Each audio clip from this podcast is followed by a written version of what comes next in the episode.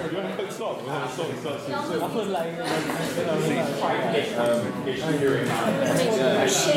isn't going to go well, Chris. I haven't got anything to say. I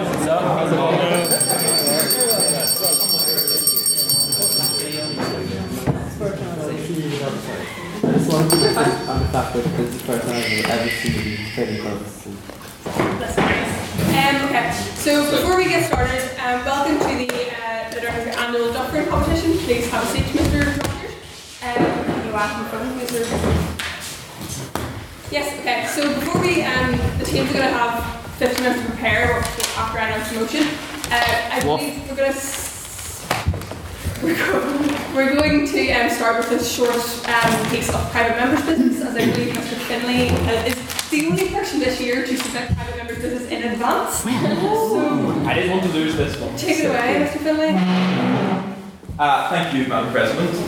I would like to move that this House wishes Her Majesty the Queen a very happy birthday on the occasion of her becoming the first British monarch to reach the age of fourscore and ten.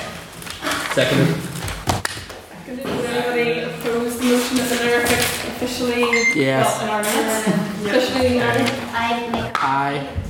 You can make a point against. Uh, yeah, Niall back. Do you, no, do you have a point? Do you, I thought you had a point. Okay. Uh, yes, go for it. Um, I mean, are, what, what do you want to do? Are we all meant to like bow towards her portrait or? I believe, I believe we sent, I believe we sent a letter. God save our Yes. Um, I thought we amended to remove any political um, affiliations from our society, but we do not honour her, instead we censure her. Well, I, did, I, I didn't say we honour her, I just said congratulate her, but I think Slunch the Queen is a little bit political in itself, in that it's calculated to offend everybody, rather than only half the population. Harry. Yes. In the style of NUS, can we please wish every monarch around the world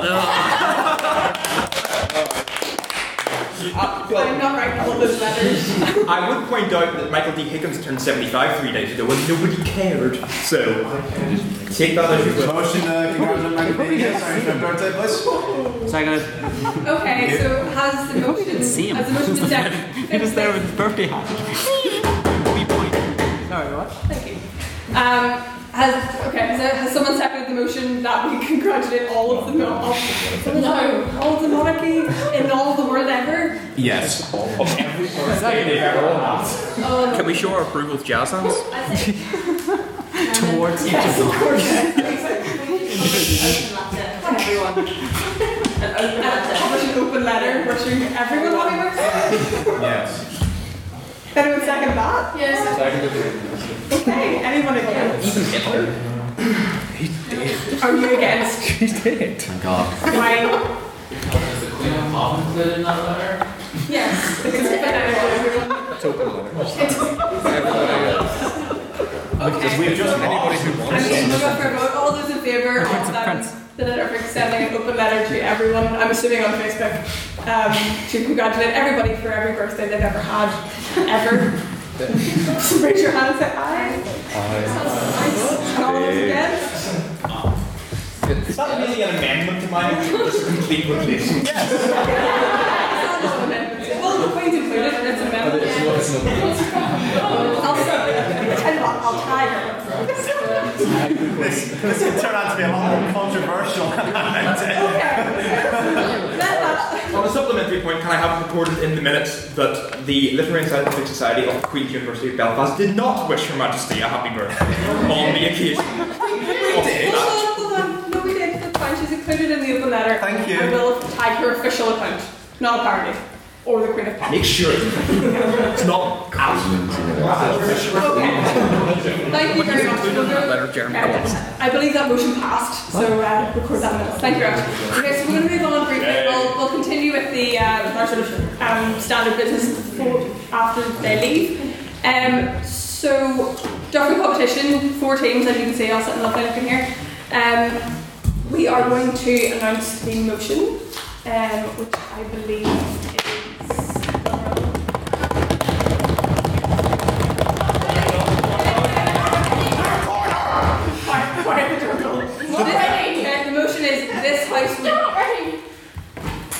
wrong motion. Ready. This man, actually. You already know the first three efforts. Thanks for that, a massive build-up. The Emotion for the 160 action Dufferin competition is this house would put God on trial. Okay? And I have a nice way. Could you please choose a position from here? Always good to choose ask. I, I like that. It's, No sitting on the fence. I like that. It's, reminiscent of a 50s motion. This house would like turn King Billy. So, Okay, let's do that. okay, so we're gonna have, Said he'd photograph we're gonna have 20 minutes to. Okay. So, can everyone please leave? James is gonna go and speakers please leave.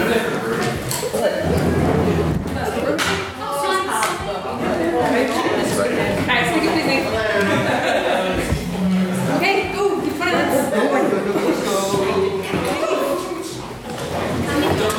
Take it with you. It's really, it's really not like an IV where everyone like bursts out the door and you know, it's very, it's very nonchalant. Okay, so another that. Okay. So now we'll get on to reading the minutes, I believe, from last week's debate, which was this house would divest from fossil fuels. Right, okay.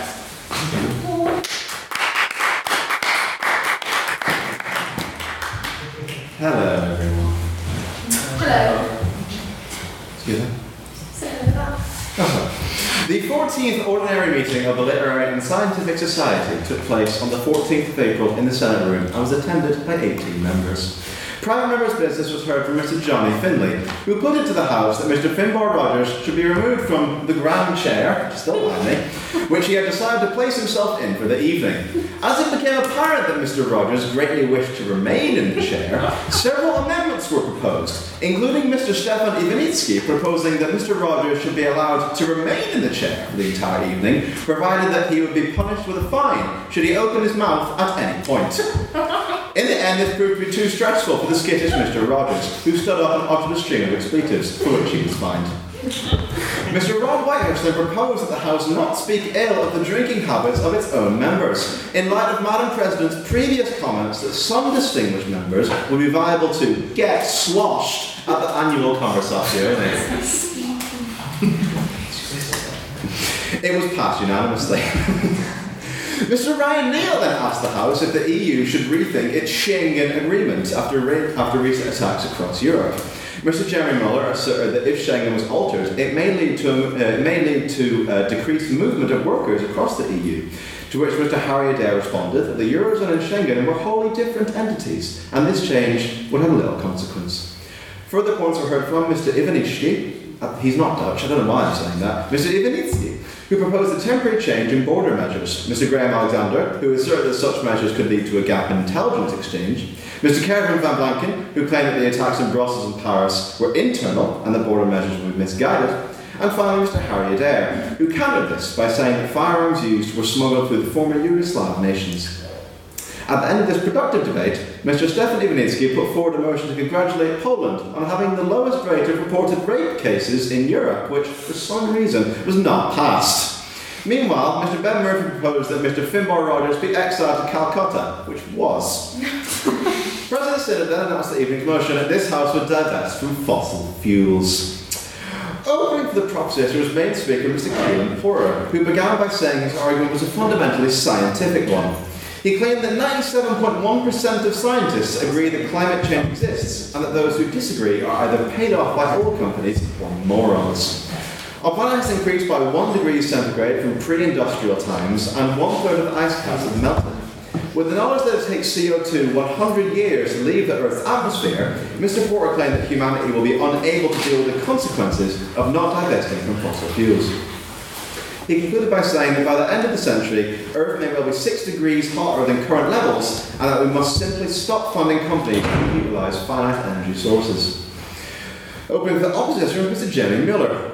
He took on the proposition by saying that he would not be debating the existence of fossil fuel, uh, the existence of uh, climate change. Instead, he insisted that it is vital that we are environmentally responsible without sacrificing the fragile global economy.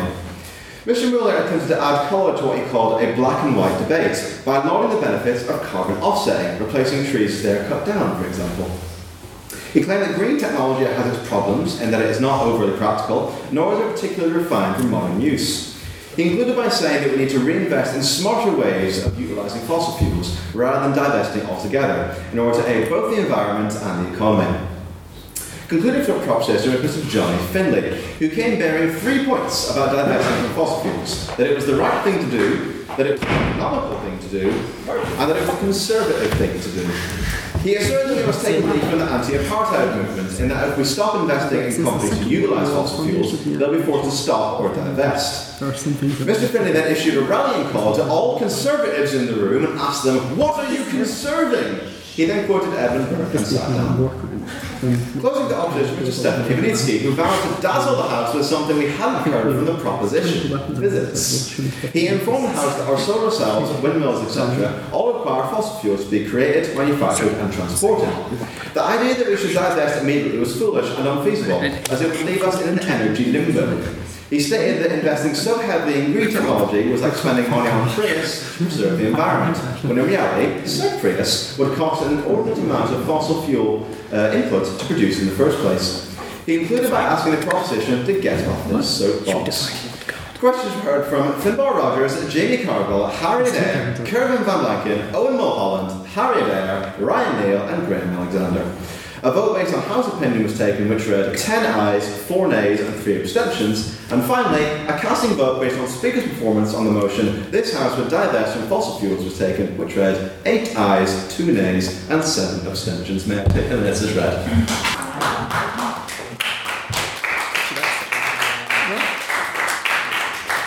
Okay, thanks very much for that. Um, we have about we have 12 minutes until I come back in, so you're going to have to talk to me for a while. Um, first of all, we have announcements. So our annual conversazione, um, or formal, as people like to call them, um, is next Tuesday, which will be it'll start here six o'clock. We'll have some drinks, which are free whenever you buy your ticket. Um, Thirty pounds if you eat steak, twenty-eight pounds if you don't eat steak, or are vegetarian, vegan, whatever, pescatarian.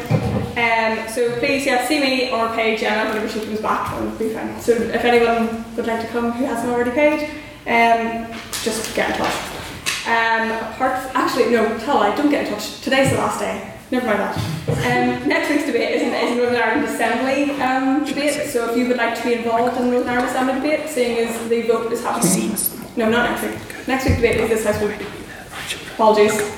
Next week's debate is this house with John Mohammed. That's- Yes. Uh, this house with John Mohammed. Um, so yeah, come on with that. And we move on to private members' business. Does anybody have any private members' business? no, We're still on like 10 minutes, so otherwise we'll just sit here in stony silence if anybody doesn't have anything in the news, any like mini debates you would like to have. Um, anybody want to talk about how Prince died? No? Anyone?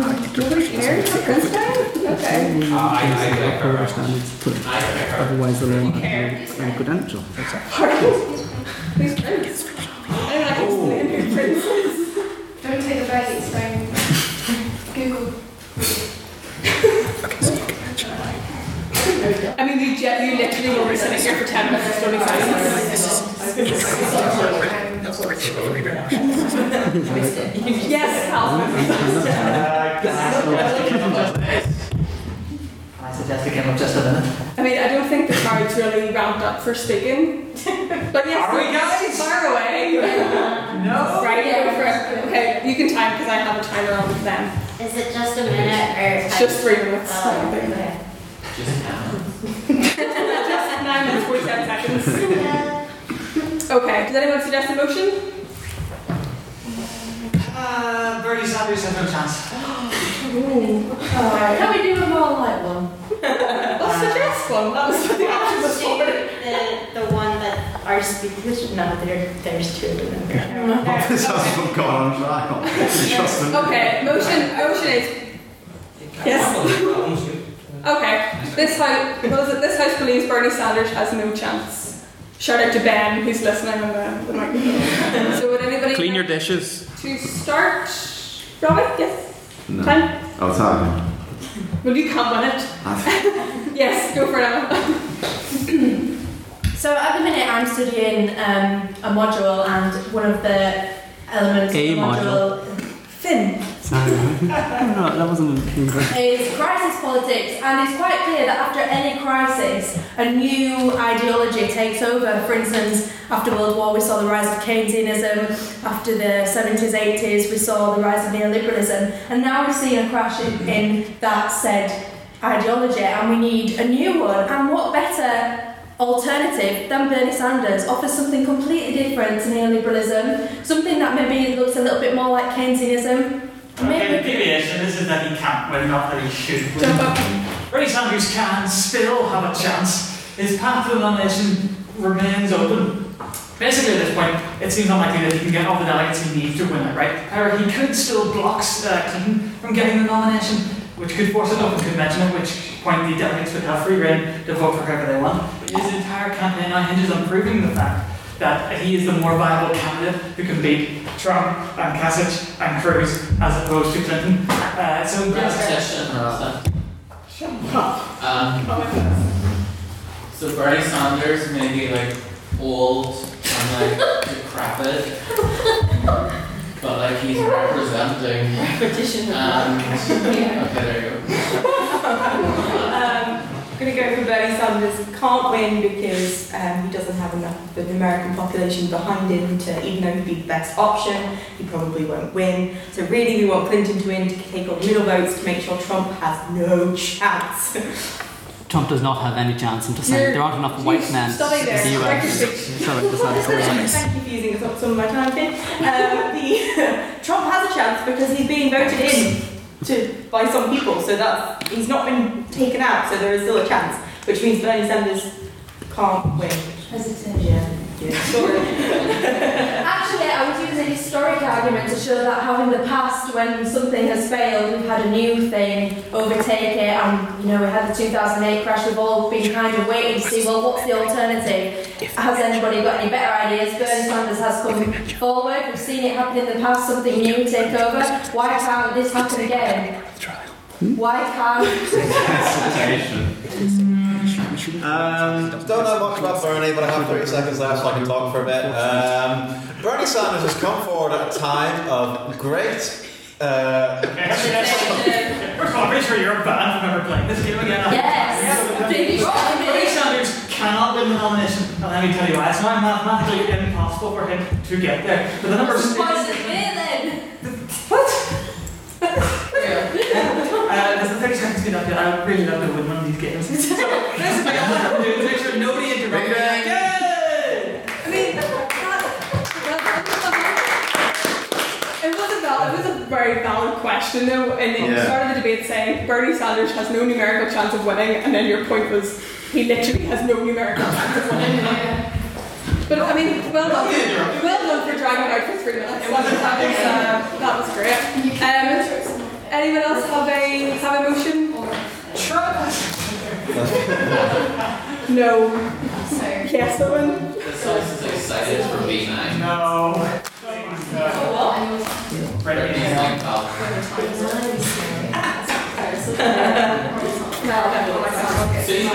Okay, how about something that we did, the Literific didn't have a chance to, uh, well, we, I suppose we do this weekend, um, to talk about the 1916 centenary. People wanted a motion on that that nobody sort of brought up at the time.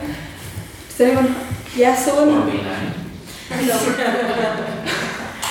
I mean, that would be a good, yeah, That's your second. just the 10 seconds, yeah. Um, Sure. Oh, what about Brexit? Brexit, yeah, okay. This house would vote for Brexit. And want to start? Or sorry, a British, what is it? BRNI exit? BRNI. Yes, apologies. We have approved that. We've changed the terminology for here. Does anyone, anyone like to start that, Owen? Okay. Go for it. Well, Brexit is a collaboration of two words, Britain and exit. took, me, took me exactly six months to figure that out. I thought it was the title of Brexit. Um, I, what's the motion? This house with Brexit? This house is vote for Definitely not Brexit, let's be real, because like we have so much opportunity in the land of freedom, you know? So like we can travel like I think all in the east tour, or isn't? The kings have got somewhere else in kind of Europe. have the same style. Ireland.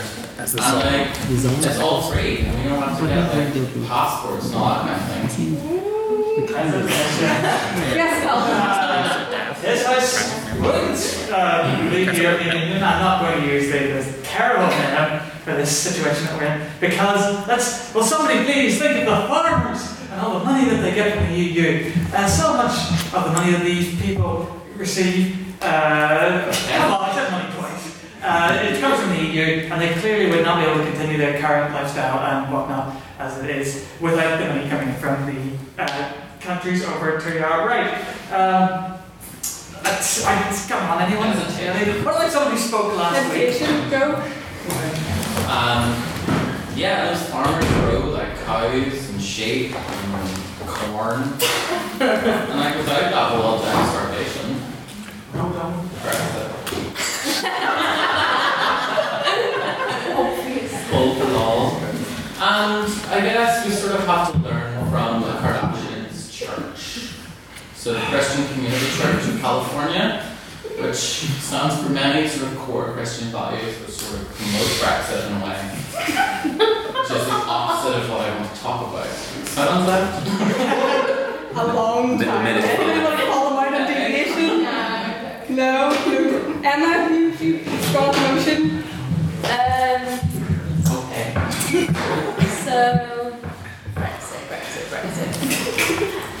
um, this house would vote to Brexit because actually uh, the EU has a lot of barriers to entry in the marketplace and actually helps corporations get bigger, stops the little man doing well. Hesitation. I'm not for a Brexit, I just keep showing that out. This house, this house would not vote for Brexit as the unknown is very scary in any context. It's very difficult to know what might happen. Of course, in the past, as I was learning today in my Irish politics class, the uh, Irish land. class as well. This house would not Brexit because. Hesitation. this house Brexit would is not a verb. because time is running out and. Dang. Brexit is not a verb. He's not like. No one else is speaking. What do you want me to do? That's a fair, I mean, that's a fair point. We have a minute and 19 seconds left before they come in. So, any thoughts on the motion? On our motion, I mean? You're Just abstaining. the Duffer motion? Uh, what is it again? This house- I don't want to give you when you want to. Oh, shit. They shouldn't be in the room. But apologies. We're the government. First, Damn it. That's true. That's true. Apologies. Huh? Um, any okay, apologies. Okay, right. We'll move. We'll move on to. I think. Oh, I'm not reading out the suggestions. Um, president's questions. Has anyone got any of those? For one minute. Yes. Owen. I'm President, what did you have for breakfast? I had apple juice today. I did have apple juice today because Owen spat apple on me um, while I was walking through tunnel. what did I have for breakfast? Uh, don't know. That bacon and eggs there about half an hour ago. I was doing an assignment, had an assignment due at 2 o'clock today, so I was sitting up all night. Ish. Yes, any other president's questions about the society? About... Yes. Are you happy to have a down for the Association? I think I'll. And yes. Are you getting a friend to do that or are you going somewhere to get them? I think I'm going somewhere because I got like a thirty pound date up in Metro. in Metro. Yeah. Is it good? Yeah, yeah. Did my eyebrows last time on a quick page? Yes, sir. Right there was having a chat. Yeah. What's crack uh, for after this debate? Uh, Is anybody going to track or? We're going to the house bar. Robbie is invited, has invited us all out with him as well. Though. Thank you. Crown. Robbie said he was working tonight. I don't know. You get slot. Not acceptable term. We discussed that in private members' business. Thank you. You want to comment? Uh, all England. What's are acceptable terms? Can we still use one good or is that not okay? Whoa, fine. Ooh, on the on the That's fine. the. What was the premise for like not using slosh? I don't know. I, I said that Lily was drunk last year and he told me off for it for some reason, but she wasn't. You accused her of going to get a. I said no. I mean, I said Lily was going to get drunk this year, which I don't believe. She's literally told me that she is. So I don't believe it was slander in any way. And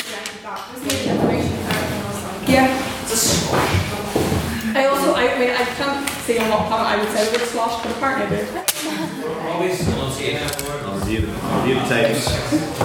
Please do, please do. Okay, why don't we get started on today's motion? Um, I will introduce the rules for today's case, okay? So,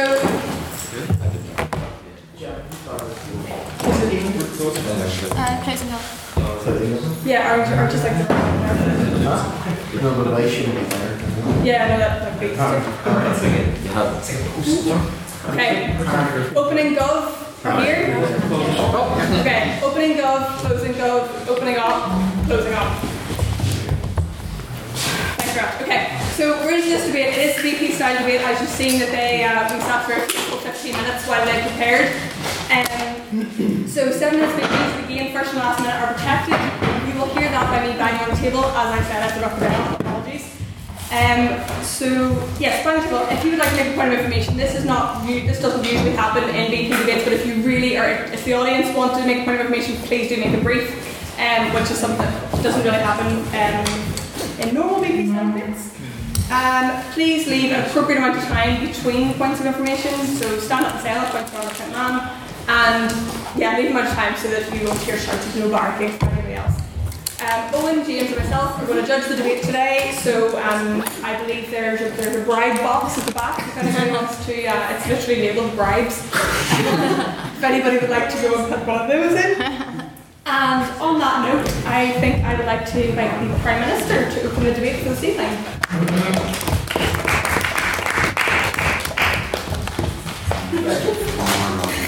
My lords, ladies, gentlemen, and Whitehurst. Since the Second World War and the formation of the United Nations, we have held that there are just some things that are unacceptable. Even in times of war, there are certain rules and standards that must be maintained uh, and adhered to. We put, we, after the Second World War, we put leading Nazis on trial. After the Iraq War, we put Saddam Hussein on trial. We fought the Iraq War in order to put Saddam Hussein on trial and remove him from power. We hold, we, we hold it as a standard that the use of chemical weapons, for example, against civilians is unacceptable. Why should the use of a plague of locusts be any different? Surely that should be held to the same standard. The bombing of Dresden, Hiroshima, and Nagasaki are to us in the liberal West, even though that was kind of our fault. Uh, now, horrific to us. They're a cause for us to look back in shame.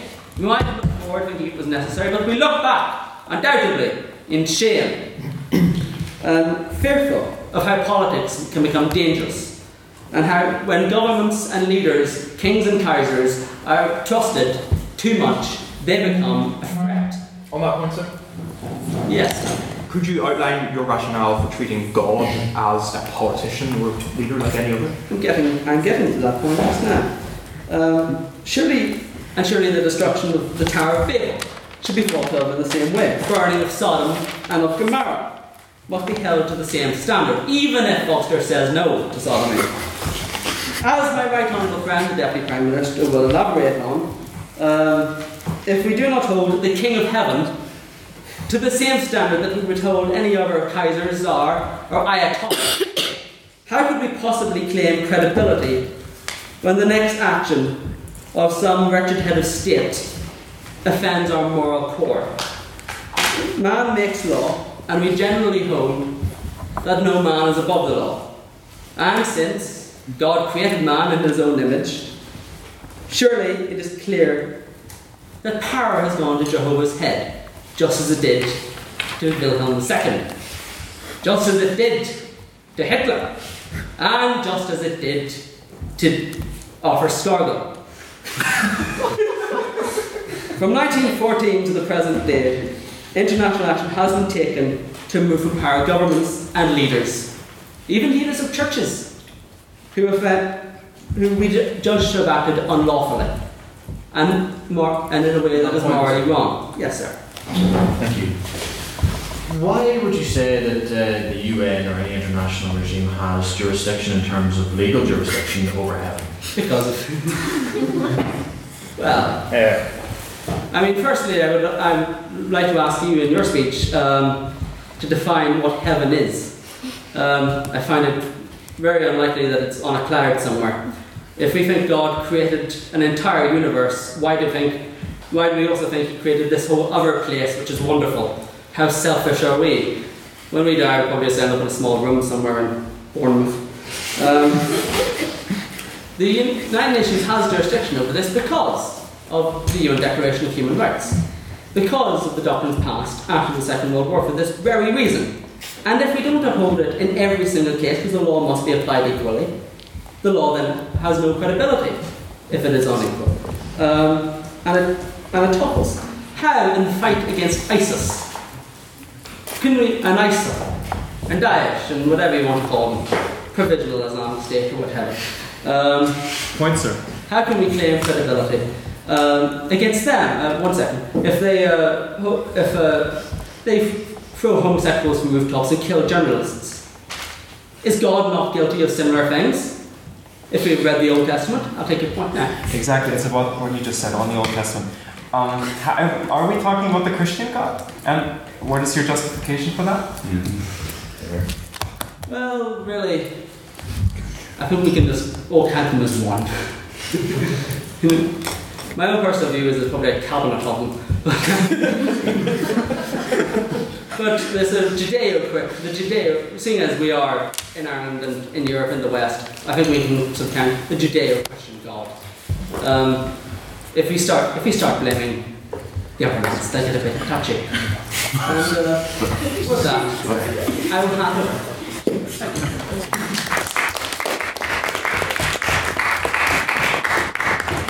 Okay, thank you very much for that. I would like to welcome the leader of the opposition. Please.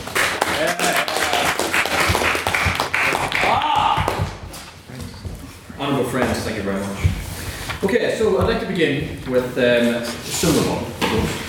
Um, in relation to your uh, excellent opening, uh, Mr. Rogers, it seems that you sort of make some assumptions and such. I've already mentioned my point about jurisdiction, which you still have not uh, elaborated on. Um, after all, God, in as the sense that He is a deity, is not of this world.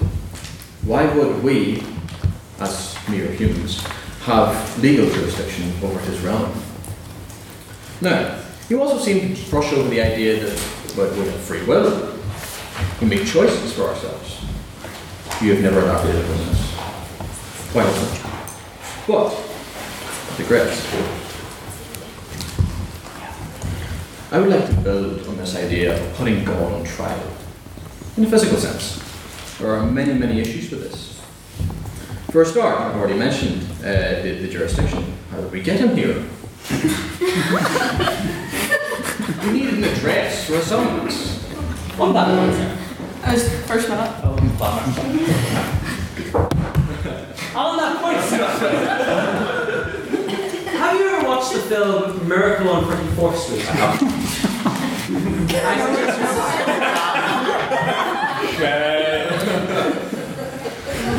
So, how did we get him here?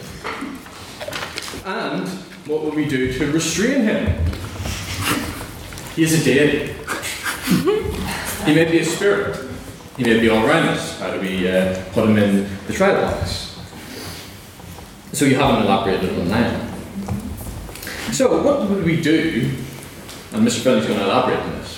Whenever we actually convict him, we're going to say, "Bold," and then what do we do? Do we put him, lock him up in a cell?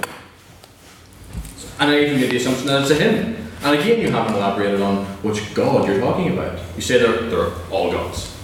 Well, does that include, well, Satan? Because in the Ezekiel community, Satan is one of the gods. There is a lot you could say about that. So, you mentioned as well uh, the rules and standards in warfare. This is a point of rebuttal upon this first. Uh, I don't know what sort of wars that you have fought in, Mr. Mr. Rogers, but there are no rules and no standards in conflict. The Iraq War you mentioned was merely for putting Saddam Hussein on trial. I'm sure there are a lot of people in here that would question. Yes, Also, the plague of locusts you mentioned. You're taking this without any evidence. We are talking about a trial. we are talking about a trial, after all, based on empirical evidence. You're an empiricist, yes? On that point, sir, Yes. Okay. the rare, it is written in the very book that you go into court you, and when you were on trial, place your hand upon and swear to tell the truth, the whole truth, and nothing but the truth. Well, I would argue there's an irony in that.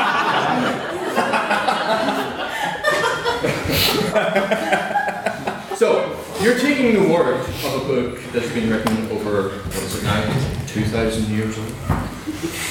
The plague of locusts you actually mentioned was based on eyewitness accounts, correct?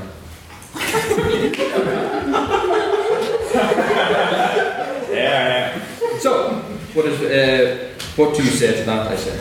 Um, we also must look at the, the, the chance of conviction. I mean, there's an awful lot of evidence to consider over 2,000 years worth. so, it would be a very long trial, if anything. Again, adding to the difficulties of logistics. I've already mentioned what we would do to him. And it would also bring the court itself into disrepute if we were to fail in this conviction. It would be throwing the gates open to anybody to make any sort of crime because we can't convict God. So, in that sense, it seems silly. But nevertheless, we must always remember that God is indeed partly a figment of our imaginations.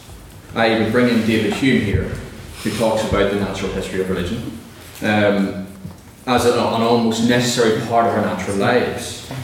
And the argument can be made that it is indeed a fictional character. So how can we put a fictional character on trial? Now this is obviously quite coming from a quite agnostic slash atheist point of view. But then again, we also have to bring in all the different variations of God. I mentioned this at the beginning as well. There's an awful lot that people would consider God. Some consider the sun to be God. What would we do then? we put a star, a star on trial. If I can reiterate my point, I did um, narrow down to the Judeo-Christian God, not the pagan God or this Flying Spaghetti Monster or L. Ron Hubbard. No, I'm not going to ever mention Judeo-Christianity at all. I did. Can I go back first? You can carry. But, okay, right, you've mentioned Judeo-Christianity. Okay. Well, some people don't consider the Judeo-Christian gods as gods. So we are, you're talking about the UN here. You're talking about the UN here, who are supposed to be equal. So we have to take the opinions of everybody into this. So, in that case, what do we do if the Son, as God, has to go on trial? Which actually uh, demonstrates my point as well. You know, it can be a fictional, it can be a, a, thing that has no thought, it can be anything, in fact. To put everything on trial. I certainly do not think so. And on that, I will digress.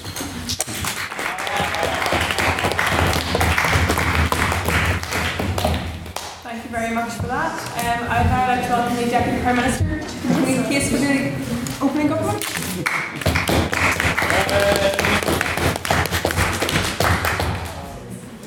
Okay, thank you very much. Um, thank you, uh, Leader of the Opposition.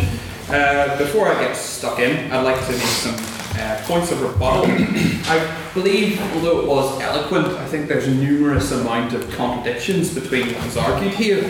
He cites the legal jurisdiction over whatever um, whatever realm uh, the organisation of God might exist in. However, that shouldn't stop us from going halfway across the planet. We're humans. We're quite uh, we're quite uh, practical. We're quite uh, innovative. So it doesn't explain why we wouldn't at least try to. And that and that really gets into his main argument. That is that this we, this is plagued with practical problems about putting the organisation of God on trial. However, first he cites that it would be impossible to uh, indict him. However, we what we or what we see, and what is distributed around the planet today is the world's best-selling confession. Realistically, I mean, the red lines that the prime minister mentioned, such as using biological weapons on citizens, torture, creating Kim Kardashian, these are not things that we should hold. No, these are things that we must hold to account. and finally, he also invokes what entity would we put on trial? Every, a man, I believe, in nature might be God, and one man might believe that it's his cousin. We aren't here to judge. However, we invoked um, the, inter- uh, the International Criminal Court and other international organisations that would realistically be used to ho- host this trial. That means we could assume that the organis- organisation of God, as not as an ideology, as a amorphous entity, but rather as an office or maybe a title, and that is held by an individual, and that would be who we would hold on trial. Um, so my points my major argument is two. Uh, has two points. Um, the first of all, we it would be uh, essential if we are to subscribe to the values that are in the basis of the UN and other uh, uh, other parts of international law. And if we didn't do it, we would fundamentally do a disservice to our own stated principles. And second of all, this trial is necessary. If what is described in the holy books as what actually transpired, there must be more to the story than the culprit's confession. We must work into it. So, give me a second. On that point, Um, sure, one more. was God, as in the Judeo-Christian God that uh, Mr. Rogers mentioned initially, um, did he not warn the people that their actions would bring these consequences? Uh, yes, I understand your statement. Saddam Hussein warned the Kurds before he invaded. That doesn't quite make him innocent of genocide. Alright, um, so that point. So, our human understanding of justice is based on fundamental universal values. This was accepted post World War II, as the Prime Minister has already stated. Cooperation, dignity, international intelligence. These are all at the heart of what we understand to be the global order. and as I said, we must do everything in our power to implement and universalize this, these ideologies. They are fundamentally universally good. So, if most of the population of the planet is deceived into believing the accounts of a s- supposedly be- um, of a supposedly benevolent entity, then it is of the tr- it is in the pursuit of truth that we must investigate what this individual has been up to. I'll take your point. Yeah, on that point, well, you, you talk about deception, you talk about the population being deceived that there's a good God. Well, how do you know that there is a bad God? How do you know that God must be bad, God must be bad? Would you elaborate? Because I feel like that's really missing. I'll be honest, that is what I kind of, whenever I first read the motion, what I imagined. I had this idea of this, you know, fedora wearing, guardian reading, katana wielding guy who would go up and immediately prescribe the values given to him by Richard Dawkins. But what I would, what I, what I would implore, rather, is that regardless of the result of such a trial, we should do our best to collaborate and acquire information, and then use that to make an evidence-based decision that everyone can accept which may or may not exist, but it is of our duty to do at least endeavour on it. So, furthermore, I will develop the idea of the red lines that were stated earlier, such as um, justice, uh, justice and freedom, and the, the and the ability to wake up in your own sick and Weatherman, uh, Wetherspoons on Friday morning. There. This idea is fundamental to British democracy. The idea that we are all equal and that we all must be held accountable to our own standards. On that point, sir. Uh, okay, fair. Uh, as Her Majesty, who I mentioned earlier, is considered the point of justice in the British system, I can put it that we, our system already acknowledges inequality, and some people are Republican. Well, but but that does not discount the idea that uh, whenever we come forming our political decisions, or ones which actually affect practical issues, that there is an equal responsibility, not just a right, to get involved in public decision making. So, carrying that on, onward, the British idea of fair play seen at work in such a trial.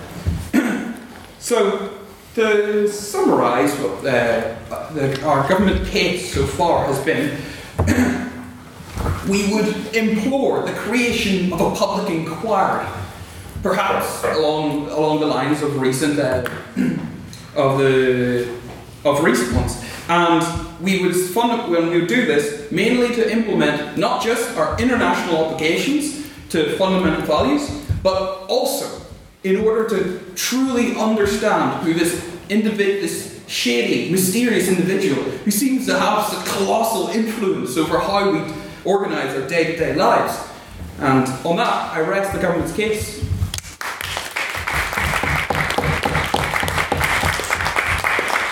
Thank you very much. And I'd like to welcome the Deputy Leader of the Opposition to continue the case for the.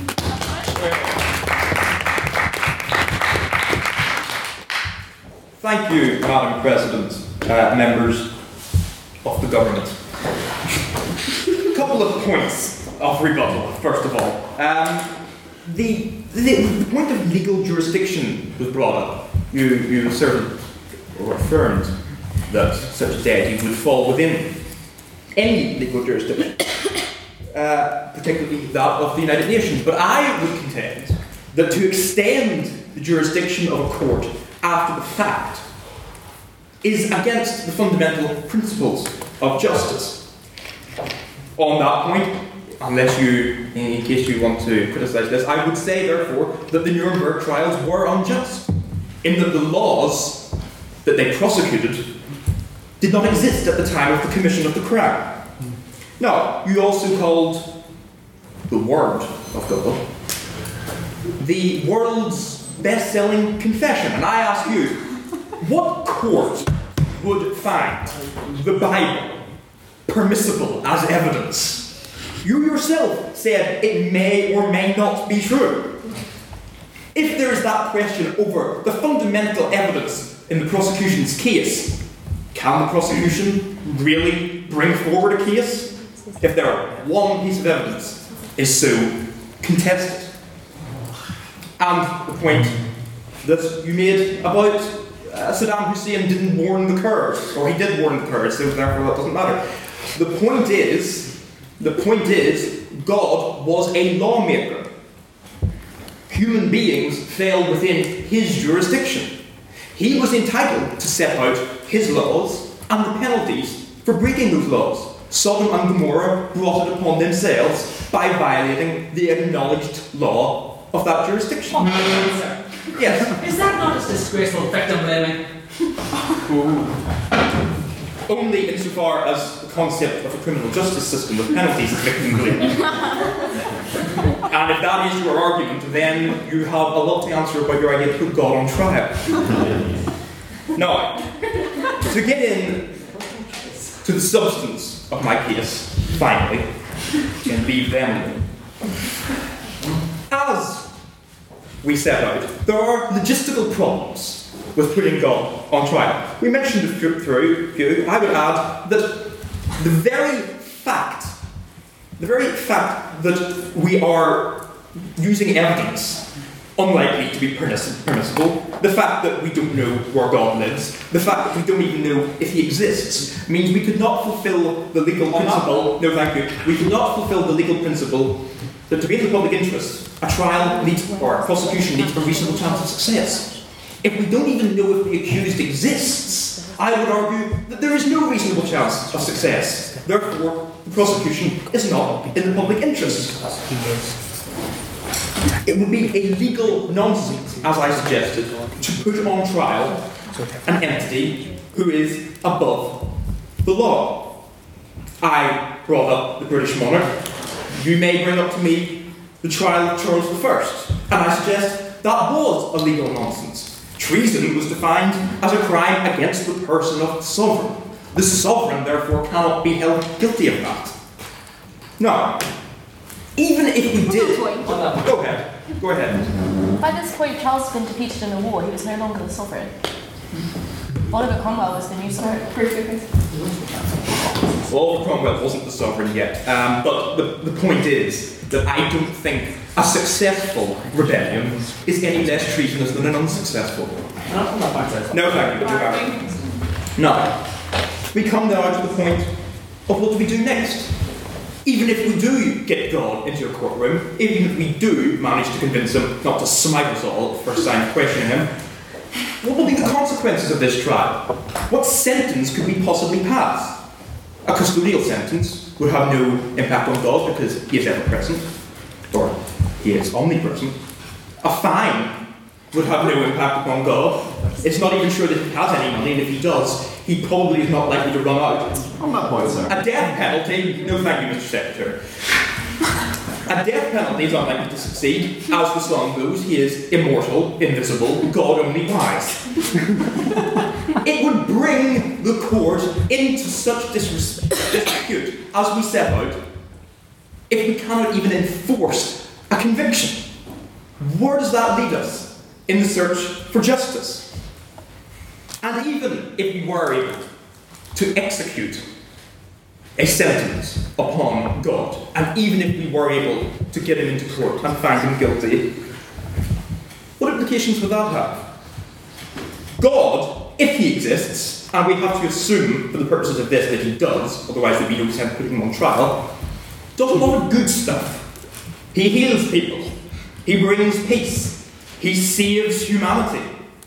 Who's going to do that? On that one, who's going to do that if you execute or fine or imprison him? Yes, please. If I do a million good things but still murder someone in my basement, I'm still going to be put on trial for that murder in my basement. Again, if the prosecution is in the public interest, and if conviction risks damning humanity, our it is not in the public interest to proceed with such a prosecution. But more fundamentally, he gives people meaning in their lives. Even, even if there is no God, it is true that many people who come to the conclusion through simple reason that there is no value or meaning in the universe like to turn to religion as a way out of that, as a way to reassure them that in fact there is. Now, if it could be proven that not only does God exist, but he is also not who these people think he is, that he can be killed, that he can be imprisoned, that he can be found, what will that do to the fear that sustains so many of those human beings whose rights the proposition is so concerned? Ladies and gentlemen, I rest the opening opposition space. Thank you.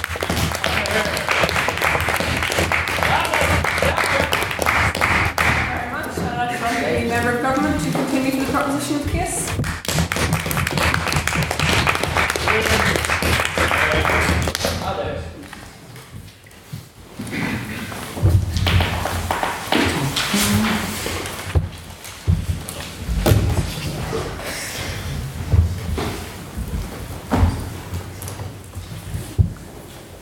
Dear ladies and gentlemen of the jury, Team Closing Government today is going to extend the case by Team Opening Government by bringing a bit more nuance, and this nuance is going to consist of not automatically assuming that God actually exists.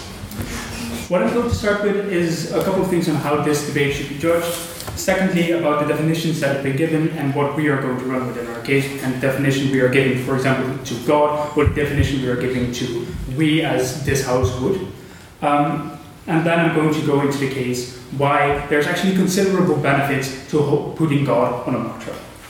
So first of all, we think that this debate should be judged on the basis of which team actually provides you with the most realistic conception of God for the purposes of this debate. Second of all, which team can actually provide you why a trial would be legitimized or not be legitimized. And thirdly, whether or not, as already stated by opening opposition, this is actually going to have some benefits, whether there are going to be consequences to putting on a trial, or whether those consequences are good or bad. We're going to argue that they're very, very good indeed. So that definition. Got a definition by Finbar as first speaker. Then the second speaker sort of gave a new definition. We're just going to go with the first speaker's definition because that's the first speaker's role in the debate. So we're going to use Finbar's definition of putting the Judeo-Christian God on trial. So if we were looking at the idea of God, we're not going to automatically assume that God exists. I think a lot of speakers in this debate already were doubting about the conceptual and technical difficulties with putting God on trial, right? I mean, what will we do when we finally get uh, pass a sentence in God? We put him in a prison, whatever? Um, what um, uh, is uh, what if God determines what morality is, and how can we ever like negatively um, put him on trial? What are the legal jurisdictions? Um, why would God even care what we do with him? Um, and what happens if God doesn't even exist? How are you going to put a non-existent being on trial? We think that regardless of whether God actually exists or whether uh, we actually exercise any kind of power over him, if he exists, um, we think that it's still very good to have this trial for a couple of reasons.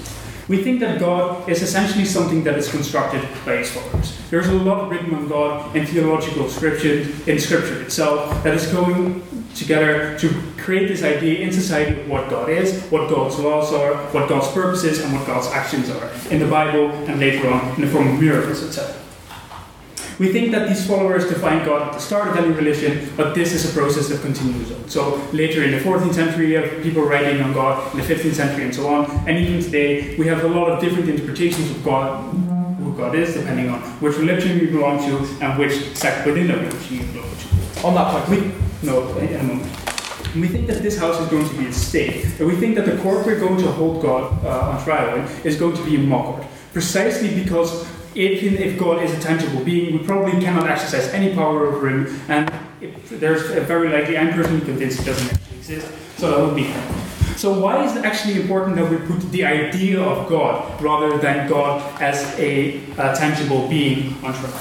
We think that Judean Christian heritage has been at the fundamentals of much of Western thought and much of Western liberty right? For example, one of the things that comes out of Christianity, which is not, for example, present in a lot of other cultures, is the early idea of non-cyclical time, like uh, which facilitates the idea of progress thinking, which is at the basis of the Enlightenment, and we're still living in a post-Enlightenment world. We think that this entire idea of progress is also relatively important in this debate, right? Because um, even if the idea of God inspired many good deeds, we also think that the idea of God inspired many great deal bad deeds, like hatred, bigotry, and injustice all over the world. And we see that we are currently living in a society where there's a tension with our religious heritage and our current um, liberal progressive ideas of thinking, right? Just to name two things, gay marriage and abortions are currently a huge debate in Northern Ireland, and mostly a lot of proponents uh, or uh, people against allowing gay marriage and abortion are putting their arguments in the religious spheres. So we're seeing that there's a large um, uh, tension between secular mode of thought and religious mode of thought, and we want um, to put it as a state very clear which parts of Christianity, of the Judeo Christian heritage, we actually still think are relevant to the state, are relevant to the modern world, and which parts are not. So, how are we going to do this, right? How are we going to put any kind of um, idea there, which parts of this do we actually not find compatible with our current ideals, which parts do we actually do find compatible with our cities. For this, we probably need some kind of highest possible proof, right? We probably need to hold some kind of course in which we look at the idea of God, in which we look at the idea of the Judeo-Christian religion, and see, all right, so under our current ideas, or, and under what we want to be doing as a society, we would probably condone this, and we would probably put him in trial for things like this, right? We would probably put God in trial for commanding the Israelite tribe to butcher the, uh, another tribe they were at war with, to take their children away as slaves, and to rape their women. We would probably see that this is something we would hold God accountable for in modern day society, and this is something that in a mock court we could convict God of doing. This has a couple of really good benefits. First of all, there's many religious people. I would dare to say that almost 100% of Christians and um, and Jews living today would probably condone this type of acts as well, right? People are very, very um, aware of the fact that phrases like this are there in the Bible, are there in the Torah, and that it's something that is not compatible with how they think about the world. So they're very conscious about this, and they actually want to absolve God of these kinds of things. They want to actually have the mechanism that says, all right, we recognize that these are the things that we do not find compatible with our current society. We recognize these um, that we would God, put God on trial for these things. We would, as a consequence of doing that, we would um, we cannot really pass any kind of sentence on God, but we can allow this sort of mock trial to say, all right, we are we find God guilty of these and these and these things. So that provides clarity to us which parts of religion and which parts of the concepts of God are actually still viable in modern society, and absolve a lot of the tensions which are currently going on um, between people arguing uh, different points on this. We see that if we provide that very, very Christian ideology of absolving people of their sins and then leading uh, them to actually uh, live a more virtuous life, a life that can be more meaningful. We can absolve God of his sins by putting him on trial, saying we can hold God accountable for this, but we also recognize that the idea of God is very important to a lot of people, that God gives a lot of meaning to people in their lives, and that we can actually seek to emphasize these parts while putting them on trial for these parts and um, taking that out of what we currently conceive to be good. Therefore, we would kill that part of God by putting it on trial and we would improve society. Therefore, we have proven you a better and more logical conception of God. We have put why it is justified to put it on trial and we have proven to you that it has very good consequences. Thank you.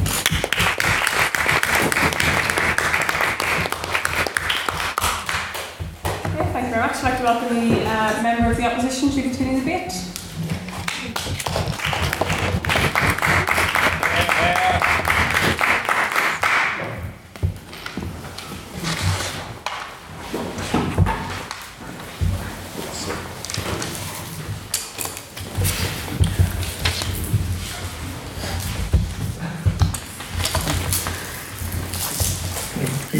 First of all, I'd like to thank the, um, the um, member of the opposition for his, uh, for his speech. I have to admit, I felt rather well prepared until I heard it. And uh, so I will do my best now first to respond with a few points to the leader of the opposition and then also to go on to Kevin's wonderful speech, which I, which I felt provided a mechanism and uh, defined the motion in a way that perhaps was a bit more clear than the first, um, the leader of the proposition. Um, but uh, before, before, I, before I do that, I would like to refute the, or I would like to argue with the point that Finbar was just defining the motion as talking about the Judeo-Christian God. I think um, this was a more, more broad claim that God, that anything, that God should be put on trial. Uh, first, we need to analyze. We have to understand what this motion. First, if we're talking about a, a Judeo-Christian God, and saying um, he is he is evil, and then say we, we have to put him on trial. That's no more convincing than saying, okay, there's a tasty apple there. Um, On that one second, was a thing. And surely this is an example of how this No, song no, no, has ruled the arbitrary So with the proposition, I, I'm feeling split here because Kevin has attacked the idea of faith, and uh, these guys have attacked the idea of a Judeo-Christian God for the most part, or a God in general. What I feel like if we are talking about a concept of some God, we need to clearly define what is good, how is it defined. If God is simply good, then he is rather arbitrarily um, not fit for, or he, he won't be put on, he can't be found guilty of anything by definition. So if we, we can't we can't take that approach. If we take the other approach, we um, we have to try and justify the idea of faith. We have to try and justify what can faith, what benefits can faith have. Um, and I think while religion has led to some bad things, I think a personal a personal faith need not be a bad thing at all. If we have something like a how do you say a very subjective set of experiences, each each life is so individual, of course we must leave room for things like feelings, things like freedom of conscience. And I feel like simply disbanding the whole notion of um, any faith in total is is, is, On that is an point- unfortunate mistake. Yes, go ahead. Well, we routinely do make uh, critical judgments based on our understanding of uh, understanding of justice and what people freely think. This is why we went to war in World War II against Nazism, an ideology that created violence. The thing is, what we don't have is a conception of justice that has been presented by your side. And unfortunately, if we don't have that, until we have that, we cannot put God on trial for anything. If we are ju- judging God based on our laws, if we are judging God based on our laws, then we need to provide evidence that He has broken such law, such laws. If we are doing something else, if we're trying to find a universal, a general idea of good, then well, what is it? Um, I, I, I take your point. Um, but here's an interesting thought experiment. Let's imagine there is a God. Let's imagine we really want to put a God on trial, even just a mock trial. Um, here's an interesting question. Um, could we really find God responsible for his actions? Could we find anyone responsible, ultimately responsible for their actions? how, let's, let's imagine how does God make his decisions? What are his decisions? What, what enables his decisions? What causes his decisions? This is the question about causality. It's a philosophical question. If we imagine God's decisions are caused by something, then eventually we get a, we get a regression of causes. We get causes going back and back and back and back. Eventually causes that may lead outside God, or causes that will have nothing to do with him. Yes? Do you realize that in our case it doesn't actually matter if God is actually doing those things, but whether those things have been attributed to be God and are living on our current society is having done having been done by God? Well, to some extent, I can see your point. I mean, we, we, we would still imprison and punish a, a murderer even if we found him clinically insane, even though we would probably not punish him as much. But the problem is clearly that we still cannot we cannot prove that God or even anyone is ultimately responsible for their actions. This is a philosophical claim. It's, it goes back to Galen Strawson, perhaps some of you might have read him. It's, it's a very interesting thing. Whether we believe in causality or we don't, if we believe God's actions are caused by definite things, we get a regression of causes that lead outside, outside, somewhere outside of God Himself or herself. And if we believe instead that there is no causality, what do we have? Without causality, there's just randomness. There's just random, random, fluct, random things happening. And how can that? How can we? How, how can there be any desert? How can there be any punishment or reward in such a situation? Give me a case that there is truly ever a, re, a, a true, true way to make someone deserve something or to make someone. All right, on that point, sir. Surely the very point of the omnipotent God is that He is responsible for everything.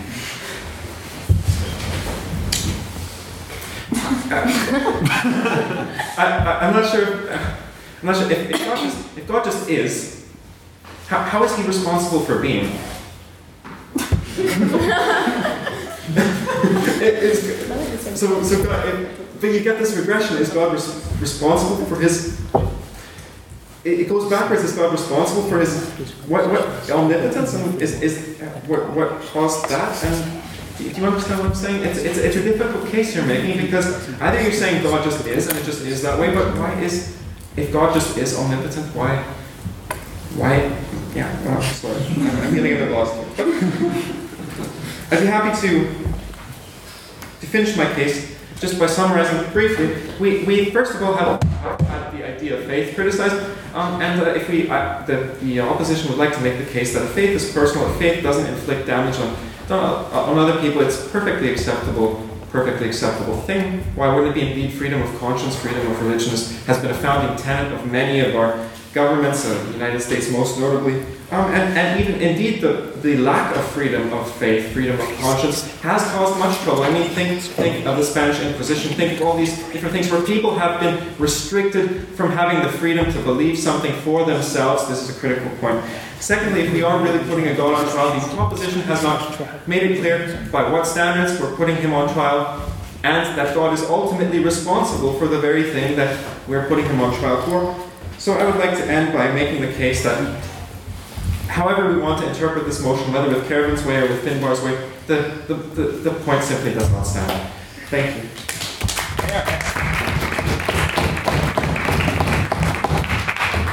Thank you very much. And I'd like to welcome the government whip to close the case for the proposition.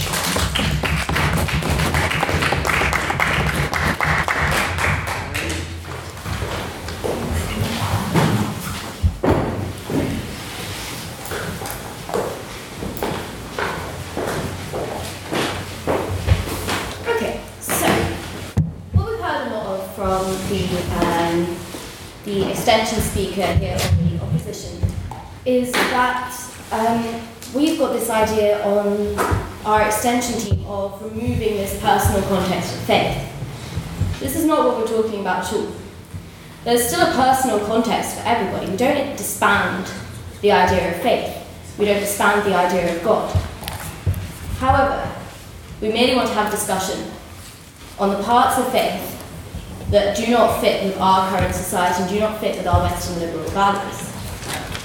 So, my job here on, as the closing whip is to firstly sum up the debate and then secondly to explain why we on the extension team have given a better argument and a more defined argument than the opening government. So firstly, we would like to to the idea of a Judeo-Christian God. This is what we promised. However, what we can mention is that even if our case is put into a religious, different religious context, it can still hold. Still, we can still have the idea of exploring faith within a trial, within the estate, in order to disband the parts and discuss the parts that do not fit with our society. So, we've provided this idea of a legitimate definition of God. The Judeo Christian God, which is a construction which is under continual development and interpretation. On our side of the house, in the extension, we would establish a mock court in order to put the idea of God on trial. This construction of God that has inspired many good things, but has also inspired many bad things. We found this tension within our religious heritage and our religious and our Western values, and we've got no wish at all here to generalise. But there is an understanding that many of the arguments against certain Western liberal ideas, such as abortion and gay marriage, do come from a religious standpoint.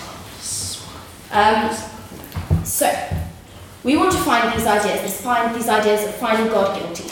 We want to find these ideas that work for modern society we can build upon to create a better modern society. We're not disputing the idea that God can improve, the idea of God can improve people and help people and help us move forward as a society. What we are disputing is the idea of God that we are currently holding is not beneficial to that end. So, we do, in rebuttal to Jeremy's point about causality, we do believe in causality. However, there is a responsibility for the leader to understand and to take responsibility for the actions of the followers. The actions of the followers of God are the responsibility of the idea of God. If the construction of God did not exist and this idea of God did not exist, the actions of the followers would not happen, and therefore, causally, God takes responsibility for those ideas. At the moment, we've got even closing ops still working with the idea of the existence of God. Jeremy still says about the idea of the personal context of faith, and but we've proven this is not necessary. We've been proven that this idea of God can only be an idea in the air. It doesn't need to be a tangible experience of God, a tangible God that we can put in the trial box and make to swear on his own Bible. This is an ideal, and we're working with this ideal, and we've proven that this, you know, tangibility, this graspingness of God is, is not necessary. On that point, Uh, yeah, on. Uh, given you've acknowledged the role of God in underpinning so many of our Western values and I would argue uh, epistemology, does a trial of God such as this not risk destabilising its own foundation? That's, that's yeah, that's an interesting point. Um, however, um, what I would argue there is this isn't a trial in that we're trying to, you know, um, we're trying to find God guilty as such. What we're trying to do is use this trial in order to have a discussion. This isn't a trial to find, you know, okay, God has murdered this many people. But this is a trial of the idea of God and the idea to discuss and the idea to understand and to understand what it is that makes our society into this Western liberal society and how we can develop on those ideas and improve that society and move on as, as people, you know, into um, into a better society. And that works, you know, with any context. Like, I mean, we've had Jeremy say that this cannot just apply to a Judeo-Christian God. However, this can work with, you know, any any God at all. This can be applied to any context in order to improve um, and kind of change the the ideals of society to build on the ideals of society that we have. Um, so I think this, this really is beneficial in, in any modern society. Okay, so um, to sum up, the opening, um, opening proposition have kind of brought this idea of a Judeo-Christian God, but really in our opinion on the extension team, that's all they've really brought. Um, the majority of their argument is pretty convoluted and it just goes round in circles. Um, what we've tried to do is to improve on that, to build on that, and to bring this idea of a mock court and the idea of a legitimate idea of God and a construction and a continual development of God and we need to build and work on the ideals in order to improve our Western society. Um, the, the point of clash really here is that God exists, um, and the, um, the opposition have continued to argue this idea of the existence of God, even though we have proven time and time again that this is not necessary for our case. And so therefore we win on this point of clash. Um, and the, the, um, this argument, that basically kind of, um, we've refuted all of their arguments and that we can stick to the idea of a Judeo-Christian God or we can move to a further different type of God and it still holds, the personal, the idea of this development and the idea of this improvement still holds. Um, causality does exist, but we agree with this idea of responsibility and this idea of development for minutes. Um, and and I mean, there's this idea of the personal context for God, but we don't disband this idea of faith. We don't disband the religious beliefs of people. We just want to build on them. We just want to improve on our society and to continue with the development that Christianity has brought or um, Judaism has brought. Oh, and that's time. um, and so, yeah, uh, we just want to improve on the ideas that uh, religion has brought to our society and improve on the building of our Western values. Thank you.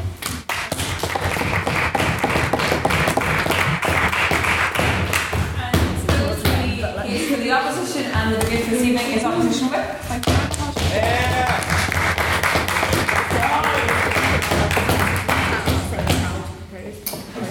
much. A very good evening to all distinguished members of the. The case is adamantly clear.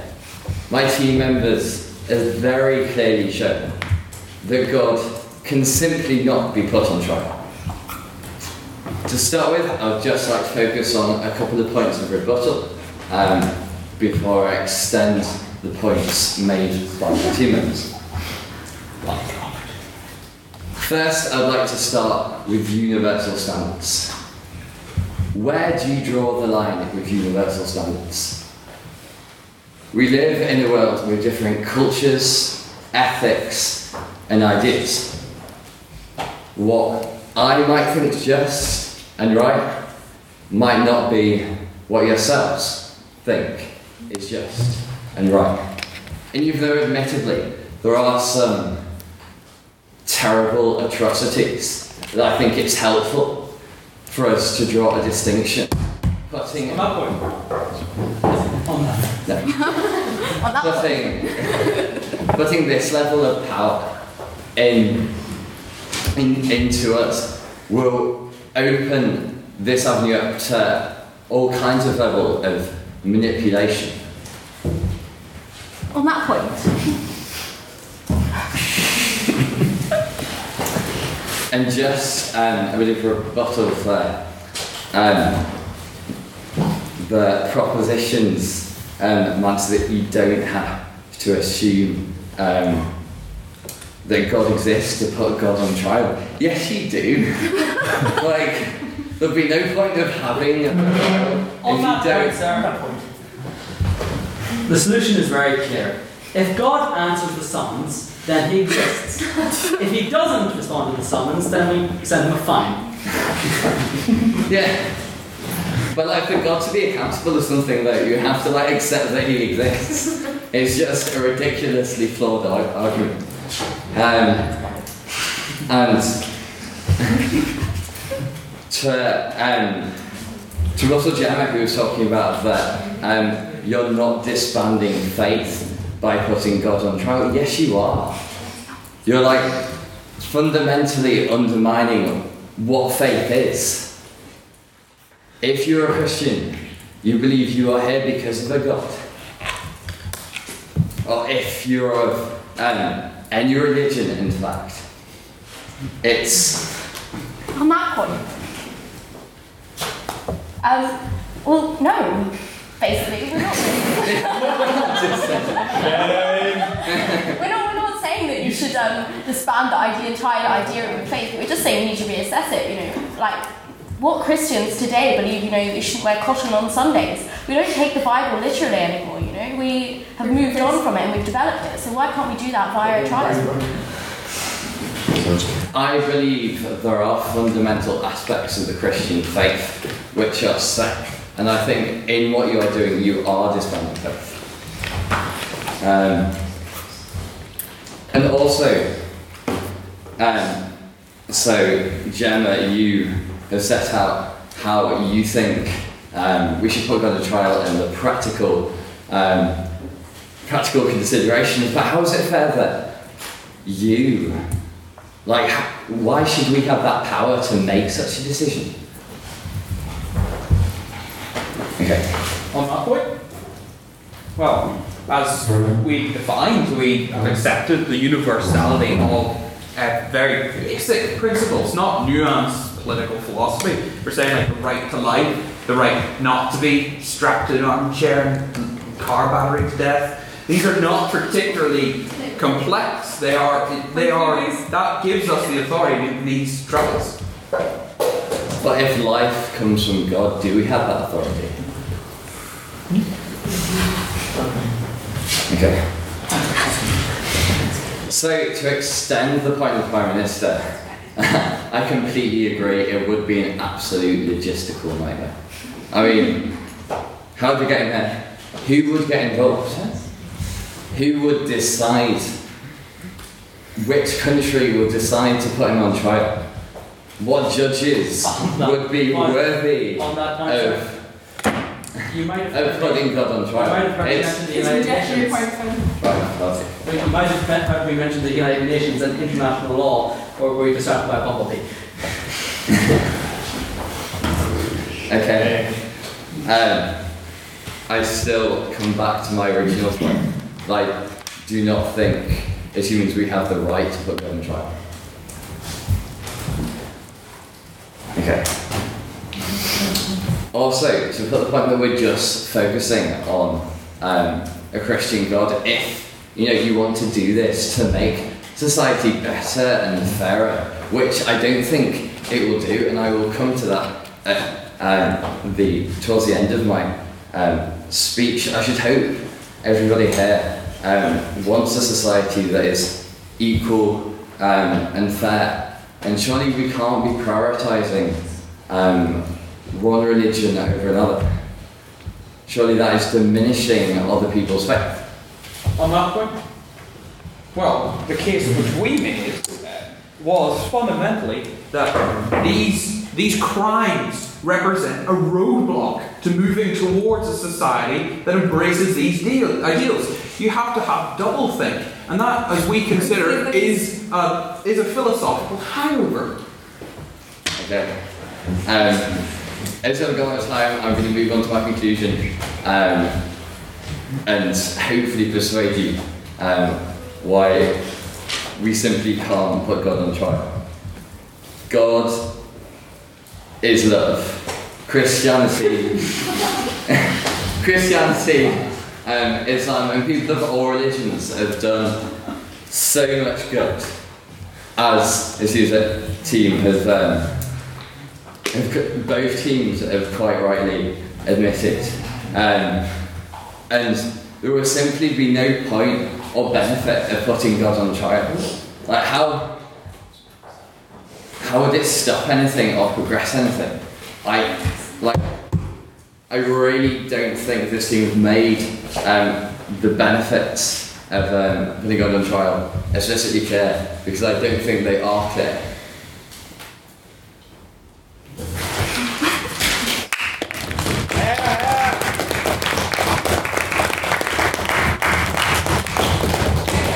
Um, we're going to move on to some questions which Robbie will sort of chair, so uh, enjoy. We shall give the judges time to deliberate. Any idea on PTA? Have fun, pets.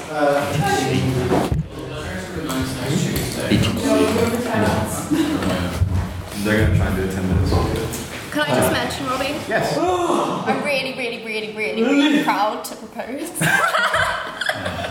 Something we have there. Uh, so, uh, this was recorded by the judges at all. This isn't really consequential, but for the sake of the debate, uh, do we have any questions for the proposition this evening and any of the arguments that they have made? No? Andrew Dillon. Um, I would have a question to the first speaker who put forward the idea of bringing a Judeo-Christian God. my point would be if you're saying that you're bringing a Judeo-Christian God to court, that would mean you believe in him. Would not make more sense than to convert to Christianity? There actually is a wide case history of people trying to bring that God to um, trial. Job's friends, David, Moses, and you can see how their verdicts end up. If you like, you can have one from each team to respond. So, Harry or Finn, if you'd like to go first. Sorry, the question was? Clarification. Um, if you are bringing God of Judeo Christianity to court, that means you believe in him. Would it not make more sense, given the historical account of search for God, to convert to Christianity? For us to convert to Christianity? For yourself, or you're just going to bring it to Oh, that was the point I made as I was speaking. That um, as we live in a Western world, which is largely Christian, it just makes sense from our point of view to put the Christian God, or the Judeo-Christian God, on trial. Um, there could surely be other mechanisms for you know Allah and Moses, Mao, Ayatollah Khomeini, and um, Judi Dench. Closing comments. Um, but we think it makes particular sense. Oh, sorry. We think it makes particular sense on the metric of our case that you try a God in which you also actually uh, believe, even. Um, uh, so you can try a God if you don't believe in it, and say, all right, we think that these elements of this particular religion, of this particular conception of God, fit in with the way we want to organize our society. But also, particularly if you are religious and believe in a certain God, that you strictly and critically evaluate which parts of that religion you actually adhere to, or which parts of that conception of God you actually would find condemnable if it were actually in that court, and allow that sort of mock process to uh, be um, an evaluation of which part of that religion you adhere to and which part you condemn. Opening opposition, all one of you. Um, well, it depends. Obviously, obviously, to a certain extent, I agree with, with the question. Um, the fundamentals are: if God does exist, can't put him on trial. If he doesn't, can't put him on trial.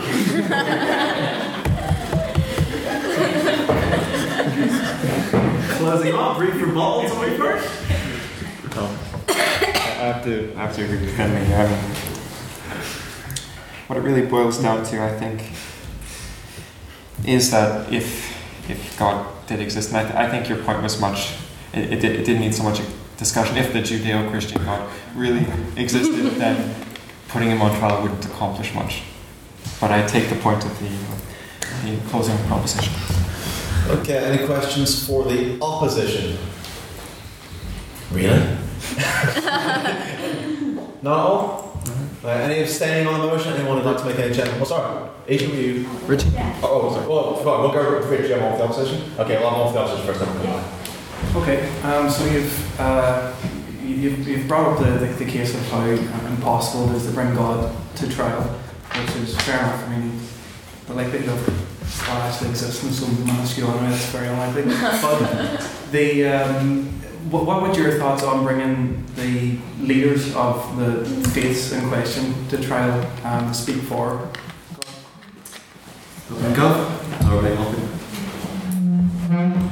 Uh, well, it's not strictly relevant to the motion, I suppose, but I can give you my personal view. Um, I wouldn't, because I think that would assume that would still assume one way or another. Because if if, if, if you brought, for example, the Pope to trial for the Crusades, then uh, then you're assuming that God doesn't exist because the buck should stop with him.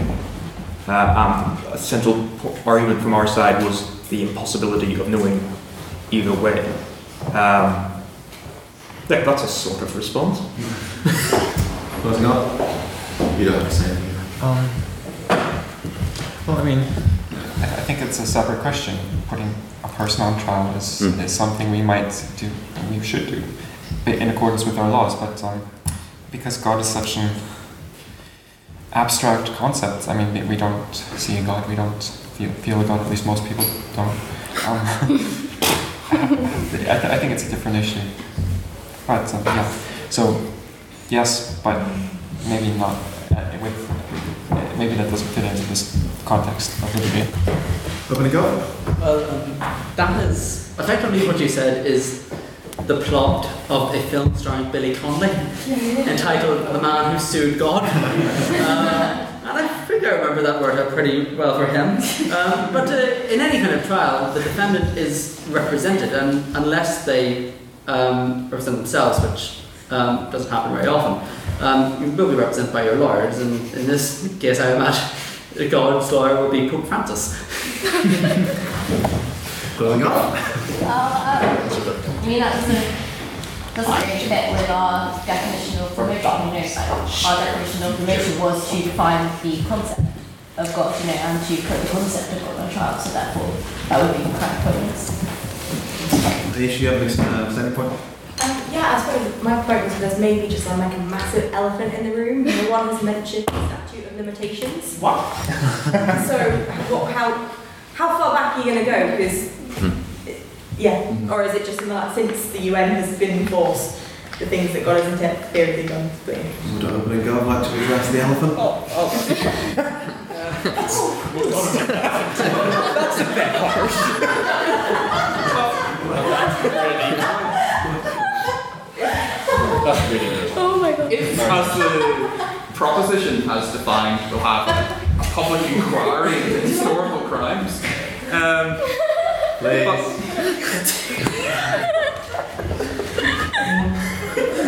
But if we take that and just deal with the crimes that are being committed on behalf of the leader of the organisation, uh, such as just out of just out of uh, curiosity, the Lord's Army in Nigeria, which are religiously inspired by the radical writings and uh, teachings of this mysterious individual, then if we draw that forward, then surely then he's still responsible for crimes. Although, if we're de- dealing with specifically with how far it should go back, with even as no matter how you define that, he's still responsible for crimes today. So, Where we go? Um, I think we actually sort of addressed the elephant in the room uh, during our speeches by saying that we are really looking at the technical, legal uh, possibilities of actually putting God on trial and looking at a raid. We hold him accountable for the murder of these people and doing this and this um, like a long time ago. But we're looking at um, how we pass moral judgments on things that happened a long time ago, and we argue that that's something we actually already do every single day. When looking back at these things were done at that time, would we still agree with them if they were happening now? Um, so in that sense, um, we think it justifies to look at those things. Yeah, I think it's an important point in terms of time frame. Um, if God is eternal, well, that's an awful lot of evidence to consider. Um, and of course, we, in this trial, we wouldn't want to um, give him a sentence that was below what he deserves. Sorry, I made the assumption it's a he, anyway. Um, also, uh, That's, captain the- the law- Thank you. Um, we also have to consider that the laws that apply here may not even exist there, you know, um, because that might be beyond that might be beyond our reality. Yeah. Do we have an extradition treaty with heaven? You don't have to make a point for one. You sure you don't? Um, I think I think all this. Yeah. uh, do we have any more abstaining points? After Aisha's first question. Yes. Can I make an abstaining point in saying that I would really have liked opening government to stand up and say, all right, we are Satan and we're putting God on trial because we're involved in this long battle of good and evil. and we brought down. It's civil war. oh, Open and go. He's about to respond. Um,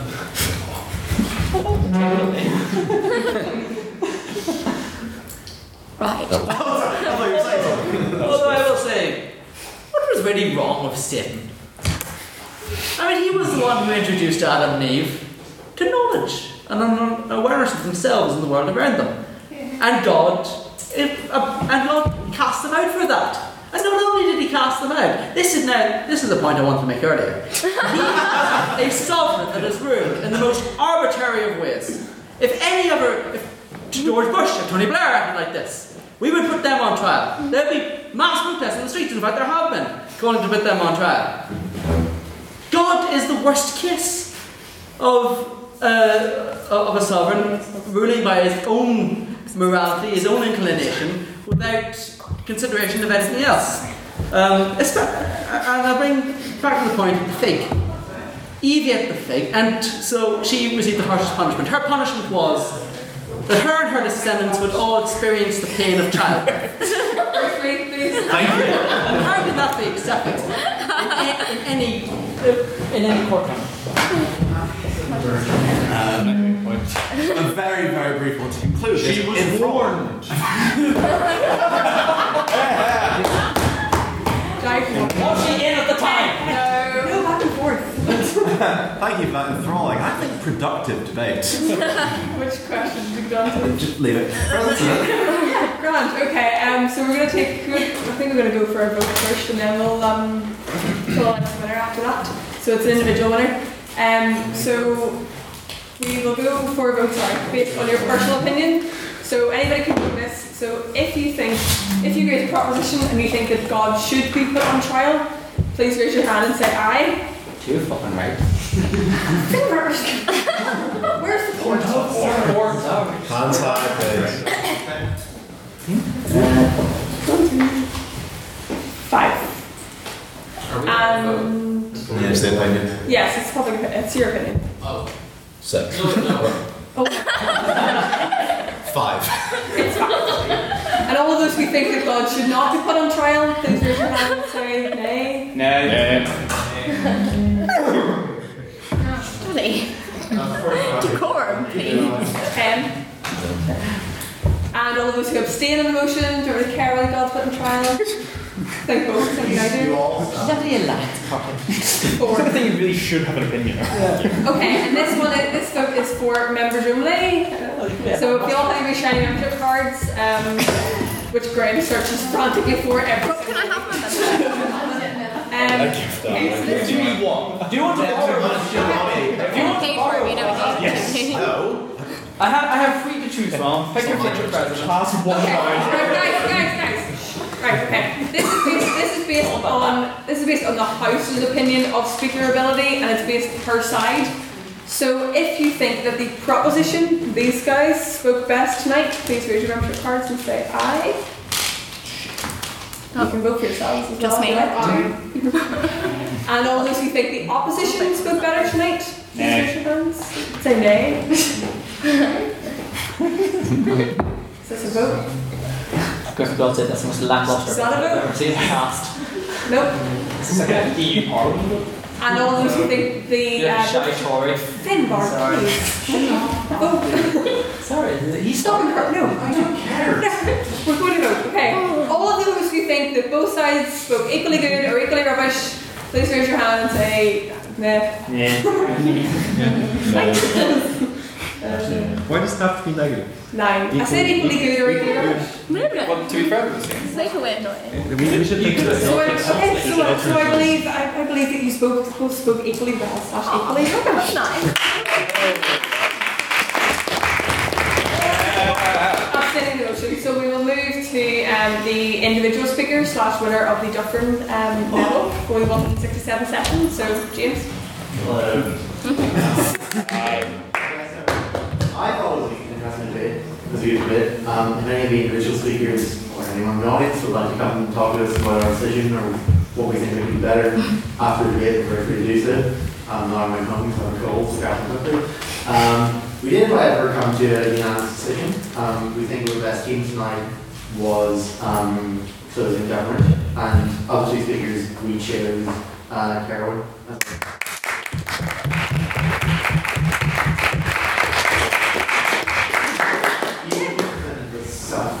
Yes. just just wait for the explanation of where the Dufferin medal is. um, yeah, so well done. Um, thank you very much for that debate, and uh, we're all going to the house bar afterwards now. I heard you asking that earlier, so uh, talk to me. So um, please join us next week for this house with John Hammett as well. So um, thank you very much.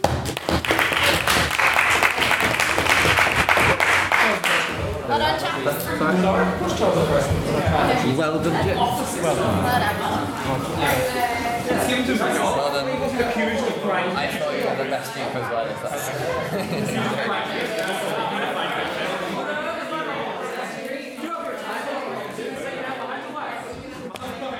And to all the other speakers, we offer a firm handshake. Not too firm.